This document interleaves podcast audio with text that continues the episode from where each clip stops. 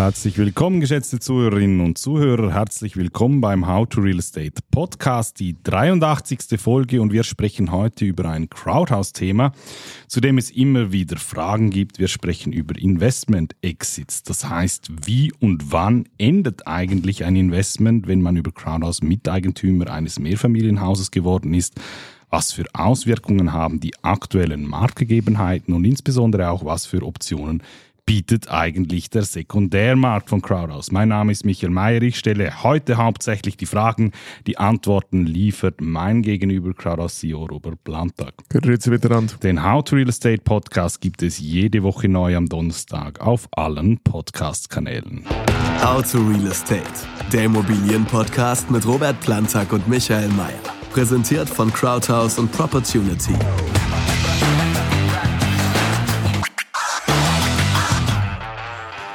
Bevor wir in das heutige Thema der Woche eintauchen, haben wir natürlich noch das eine oder andere abzuarbeiten und ich beginne gerne mit der offiziellen Ankündigung unseres Live-Podcasts. Der Live-Podcast findet wie letzte Woche bereits äh, angedeutet, am Mittwoch, 22. November statt. Beginn ist um 18.30 Uhr. Sie können sich ab sofort anmelden.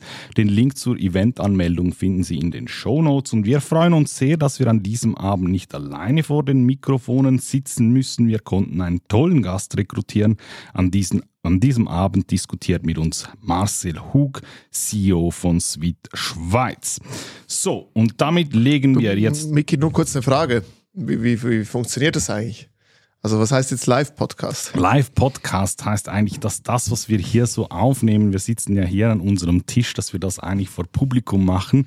Wir haben hier unsere Kopfhörer auf und sitzen vor dem Podcast-Mikrofon. Das wird äh, ein wenig anders sein. Ähm, wir haben dann einfach quasi eine Open-Panel-Diskussion, ähm, werden uns ein Thema bereit äh, zurechtlegen, ähm, möchten aber, aber vor allem auch dann dem Publikum, das da ist, natürlich ausführlich die Möglichkeit geben, uns die Fragen direkt live in der Sendung also zu stellen. Also als Livestream als, da oder physisch nein, da? Nein, das heißt es nicht. Nein, es wird äh, eigentlich eine gute. Nein, es ist kein Livestream, obwohl wir könnten uns das überlegen. Ich müsste, ich müsste mit meiner Produktionscrew reden, live in dem Sinne, dass es halt, ja, wenn man halt, man ist halt live bei der Sendungsaufnahme dabei. Das Ganze wird Audio mitgeschnitten und dann quasi. Okay, also wirklich live, live vor Ort bei uns hier im Auditorium, ja. Genau.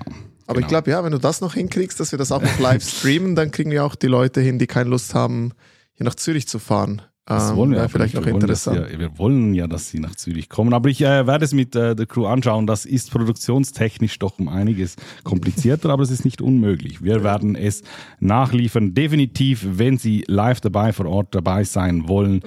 Was gibt's denn hier? Gibt's für uns was zu essen, was Es zu trinken? gibt einen, es gibt einen Apero Riche, selbstverständlich und auch wir zwei sowie äh, auch Marcel Hug wird nach dem Podcast natürlich auch noch für individuelle Gespräche zur Verfügung stellen. Türöffnung um 18 Uhr. Der ganze Eintritt ist natürlich kostenlos. Wie gesagt, die Anmeldung können Sie über den Link ähm, vollziehen, den Sie äh, in den Show Notes finden. Und es gibt natürlich auch noch eine offizielle Ankündigung über unseren Newsletter. Danke. noch weiter? Bitte, sehr gerne, eine sehr gute Nachfrage. Damit legen wir jetzt so richtig los und das machen wir wie immer mit der folgenden Rubrik. Die Frage der Woche. Sie können Ihre Fragen jederzeit stellen. Alle Kontaktangaben finden Sie in den Shownotes, beispielsweise einfach per Mail an podcast.crowdhouse.ch, so wie es Benny V. diese Woche gemacht hat. Seine Frage lautet. Sie sprechen ja in Ihrem Podcast regelmäßig über die Wohnungsnot und die rückläufige Bautätigkeit und Sie gehen auch davon aus, dass die Bautätigkeit in den nächsten Jahren rückläufig bleiben wird. Irgendwie verstehe ich das nicht. Wenn das Angebot so dermaßen knapp ist, müsste dieses Vakuum nicht ein motivierender Faktor für Entwickler sein, um Wohnungen zu erstellen und so der Entwicklung entgegenzuwirken. Herzlichen Dank für Ihre Antwort und liebe Grüße. Herzlichen Dank für die Frage. Gute Frage. Ich glaube einfach, ganz so einfach ist es nicht. Doch, eigentlich schon.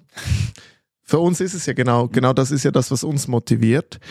Ähm, was das Problem ist bei vielen bestehenden Entwicklern, die haben halt noch sehr teuer Objekte eingekauft während Covid, die sie jetzt wahrscheinlich nicht mehr zu den Preisen wegbringen, weil die äh, Baukosten sind da auch enorm in die Höhe geschossen. Die Baukosten sind jetzt wieder komplett zurück, also sogar noch ein bisschen unter dem, wo sie waren. Das heißt, jetzt ist eigentlich ein ausgezeichneter Zeitpunkt. Ähm, was halt der Nachteil ist, es ist jetzt enorm viel schwieriger, Investorengeld äh, äh, zu bekommen. Das heißt, ja, ich sage jetzt mal in den vergangenen Jahren ähm, wurde dir als Entwickler das Geld halt nachgeschmissen. Ähm, und und, und ähm, du konntest Objekte relativ einfach ab verkaufen und so weiter. Und das ist jetzt viel schwieriger geworden. Das heißt, ja, der Zeitpunkt ist opportun. Ich meine, das ist ja theoretisch auch an der Börse, ja. Also eigentlich müsste man ja jetzt zuschlagen äh, oder, oder eigentlich in der Zeit, seit es, jetzt, seit es jetzt korrigiert hat. Aber dann ist wieder die altbekannte Frage, ja, korrigiert es noch weiter? Wie lange bleibt es unten? Und es ist ja immer, immer dieses lustige Spiel. Wenn du die Leute fragst, sagen sie immer, ja, ich kaufe dann, wenn, wenn alles, äh, wenn alle Preise unten sind, dann kaufe ich ein und ich verkaufe, wenn die Preise oben sind. Und in Realität passiert genau das Gegenteil. Alle kaufen dann, wenn die Preise oben sind und alle davon reden, dass sie kaufen. Und das gleiche ist bei Immobilien. Das heißt, ja, in Theorie muss man jetzt bauen und investieren. Aber in Praxis braucht man dafür halt auch den Mut und das Kapital. Und diese beiden Faktoren sind halt nicht immer vorhanden und deshalb wird es nicht gemacht. Ja, und kommt noch als limitierender Faktor vielleicht dazu, dass alle einfach ähm, geeignetes Bauland oder geeignete Bauplätze jetzt in der Schweiz einfach auch nicht unendlich verfügbar sind. Ähm, plus dort, wo es wirklich interessant ist, in städtischen Lagen, ist dann auch noch die Aussicht, ähm, hey, wie schnell kann so ein Projekt überhaupt initiiert werden? Äh, Stichwort Einsprachen und Rekurs. Ja, ja, also das ist ja das altbekannte Thema, was wir jetzt die letzten Podcasts sowieso immer besprochen haben, dass es einfach auch viel schwieriger geworden ist, mal eine Bewilligung zu bekommen und dann, dann zu bauen. Aber es, es ist nicht unmöglich, es ist einfach schwieriger. Kommen wir zum News Update. Viel passiert ist nicht in dieser Woche. Ich habe zwei Randnotizen, die ich kurz ansprechen möchte. Beide betreffen das Ausland. Werfen wir zuerst den Blick in die USA. Dort dürften die Stirnrunzeln bei der Fed tiefer und tiefer werden, denn wir haben da ein kurioses Gesamtgefüge. Das zumindest zeigen die jüngsten monatlichen Marktdaten. Kurz zusammengefasst, was ist die Situation in den USA? Wir haben, wir haben auch da einen extrem aggressiven Zinskurs über die letzten Monate mit sehr hohen Leitzinsen, über 5% im Moment. Hat bis anhin aber noch nicht wirklich gereicht, um die Inflation in den Griff zu bekommen, zumindest nicht in dem Maß, wie sich das FED das eigentlich wünschen würde. Das heißt, die Teuerung ist nach wie vor da. Und jetzt aber das Überraschende, man müsste ja meinen, dass sich diese Teuerung negativ auf den Einzelhandel und die Konjunktur auswirkt. Pusteblume, der amerikanische Einzelhandel ist im letzten Monat deutlicher gestiegen als erwartet. Die Fed wird heute Abend einen neuen Zinsentscheid verkünden. Die meisten gehen davon aus, dass es eine Zinspause geben wird, aber mal ehrlich, so wirklich richtig machen kann man es ja angesichts dieser Ausgangslage irgendwie sowieso nicht. Ja, das ist so, ja. Und dann noch ein ganz kurzer Abstich, Abstecher in den fernen Osten. China, der Name Evergrande dürfte Ihnen allen noch ein Begriff sein. In der Zwischenzeit haben viele andere chinesischen, chinesische Immobilienkonzerne ähnliche Probleme. Neuester Name, den man hört, Country Garden. Wie gesagt, ähnliche Probleme, akute Zahlungsausfälle, lange Rede, kurzer Sinn.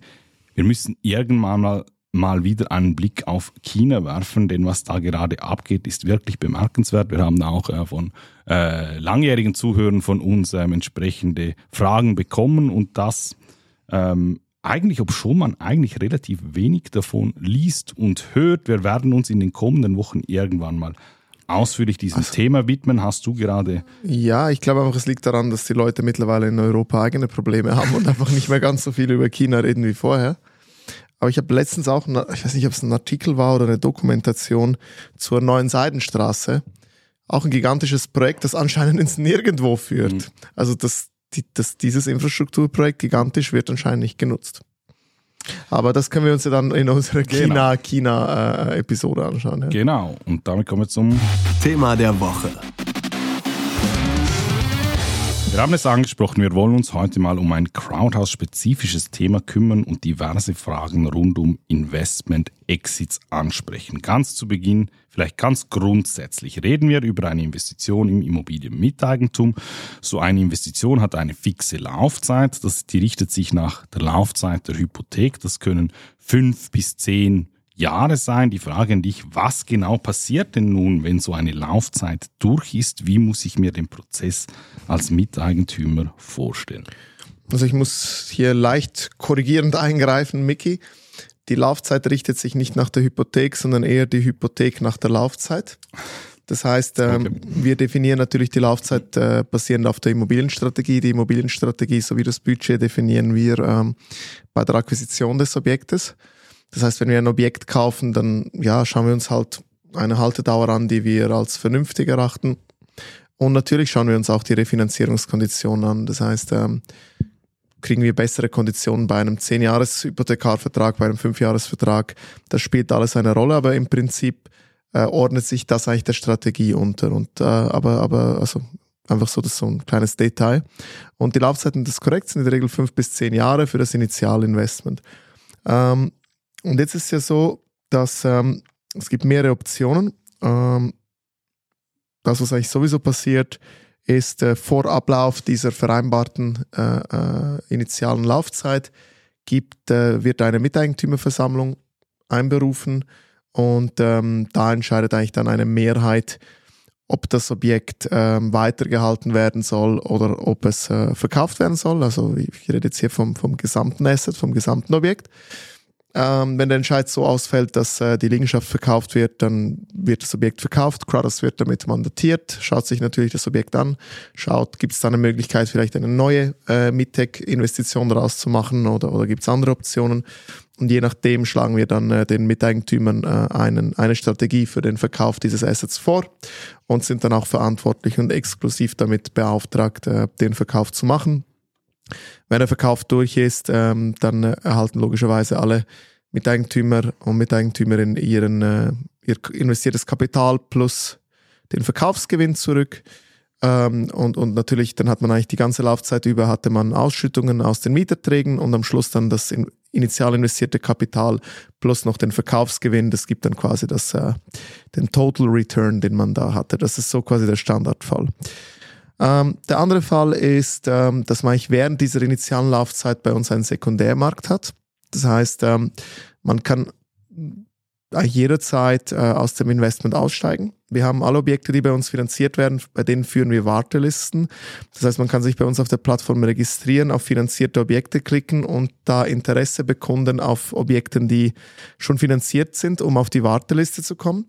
Ähm, und wenn dann aber ein bestehender Miteigentümer äh, seine Anteile verkaufen will, äh, wird das bei uns gemeldet. Wir definieren zusammen mit dem Miteigentümer einen äh, Marktwert der Anteile, schreiben dann äh, diesen Anteil aus. Also passiert natürlich alles elektronisch. Da haben die, die anderen Miteigentümer der gleichen Immobilie haben da in der Regel das, nicht in der Regel, die haben ein äh, Vorhandrecht, das heißt, die dürfen zuerst kaufen. Wenn die nicht kaufen, geht's auf die Warteliste. Wenn dort niemand gefunden wird, geht's bei uns wieder zurück auf den Marktplatz und wird dort auch via E-Mail dann beworben an Leute, wo äh, das entsprechende Suchprofil übereinstimmt. Das heißt, habe ich ganz viele Kanäle, ähm, solche Sekundärmarktanteile zu verkaufen. Das ist eigentlich äh, eine sehr liquide Sache bei uns. Das heißt, wir haben wöchentlich äh, äh, sogenannte Sekundärtransaktionen, äh, mehrere, also relativ viele. Ähm, das läuft bei uns sehr standardisiert ab. Ähm, die Anteile sind deutlich liquider, als wenn man eine ganze Immobilie verkaufen möchte. Das heißt, der Verkauf im Sekundärmarkt ist in der Regel eins bis zwei Monate. Eventuell kann es auch mal drei Monate gehen, wenn es halt äh, vor allem von, äh, von behördlicher Seite zum Beispiel äh, mal komplizierter ist. Aber grundsätzlich einen neuen Käufer zu finden, passiert eigentlich in sehr kurzer Zeit, sofern man mit dem Verkaufspreis ähm, marktüblich ist und nicht überreist. Wenn man natürlich überreist, dann ist es wie überall sonst, dann, dann gibt es halt keine Nachfrage mehr. Ja, und das, was man sich auch überlegen muss, ist natürlich, die Grundstückgewinnsteuer spielt damit unter auch eine Rolle. Ähm, wie gesagt, wenn man natürlich nach zwei Jahren ähm, schon sich dazu entscheidet, den Anteil zu verkaufen, dann, dann kommt halt die Grundstückgewinnsteuer so zum Tragen, wie es halt in, in den kantonalen Gesetzen geregelt ist. Ja, ja, ja, also mit, Miteigentum ist ja eigentlich wie gewöhnliches Immobilieneigentum und untersteht eigentlich den, den, denselben Kriterien. Das heißt, äh, auch wenn du äh, eine Wohnung kaufst und die nach zwei Jahren verkaufst, ähm, fällt der Grundstückgewinnsteuer an, wenn, wenn das kantonal so geregelt ist und, das gleiche betrifft das Miteigentum und je nach Kanton ist es halt so, dass das teilweise mit Laufzeiten gekoppelt ist und, und da höhere Sätze bei kürzeren Laufzeiten äh, zur Anwendung kommen, aber eben das ist eigentlich etwas, was, was generell Immobilien so an sich haben in der Schweiz. Ähm, und der große Vorteil ist, das wissen halt wirklich viele Leute nicht, der Sekundärmarkt ist echt ist sehr liquid bei uns, der funktioniert ganz gut. Ähm, das heißt, man hat eigentlich fast schon diese Liquidität, fast schon, sage ich jetzt mal, wie wenn man ein quotiertes Papier hat.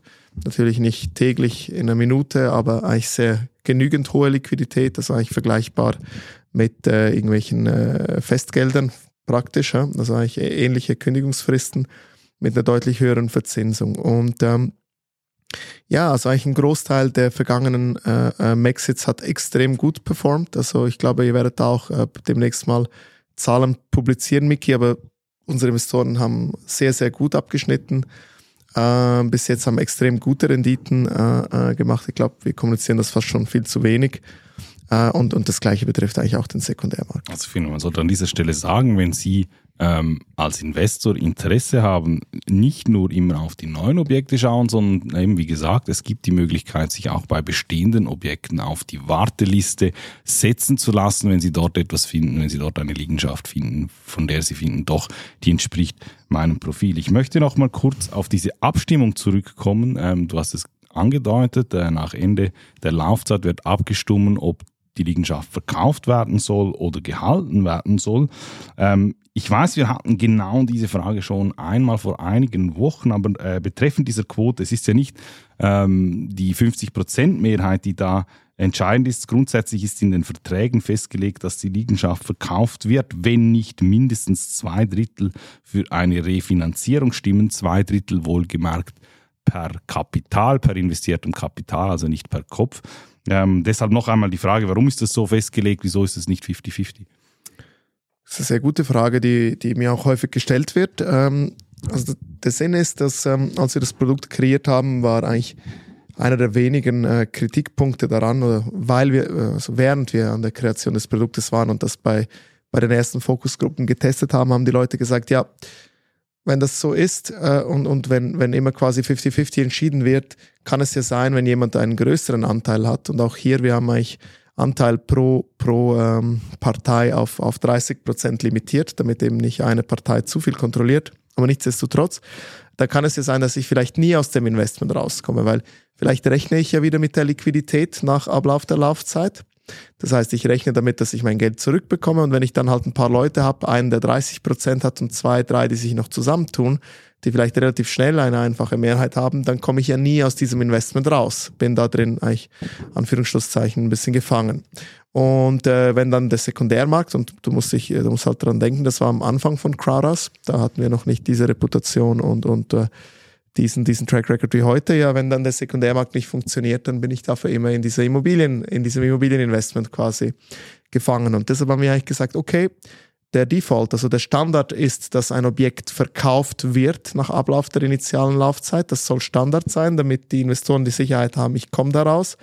Und nur wenn wirklich eine Zweidrittelmehrheit dagegen ist, ähm, wird das Objekt quasi nicht verkauft.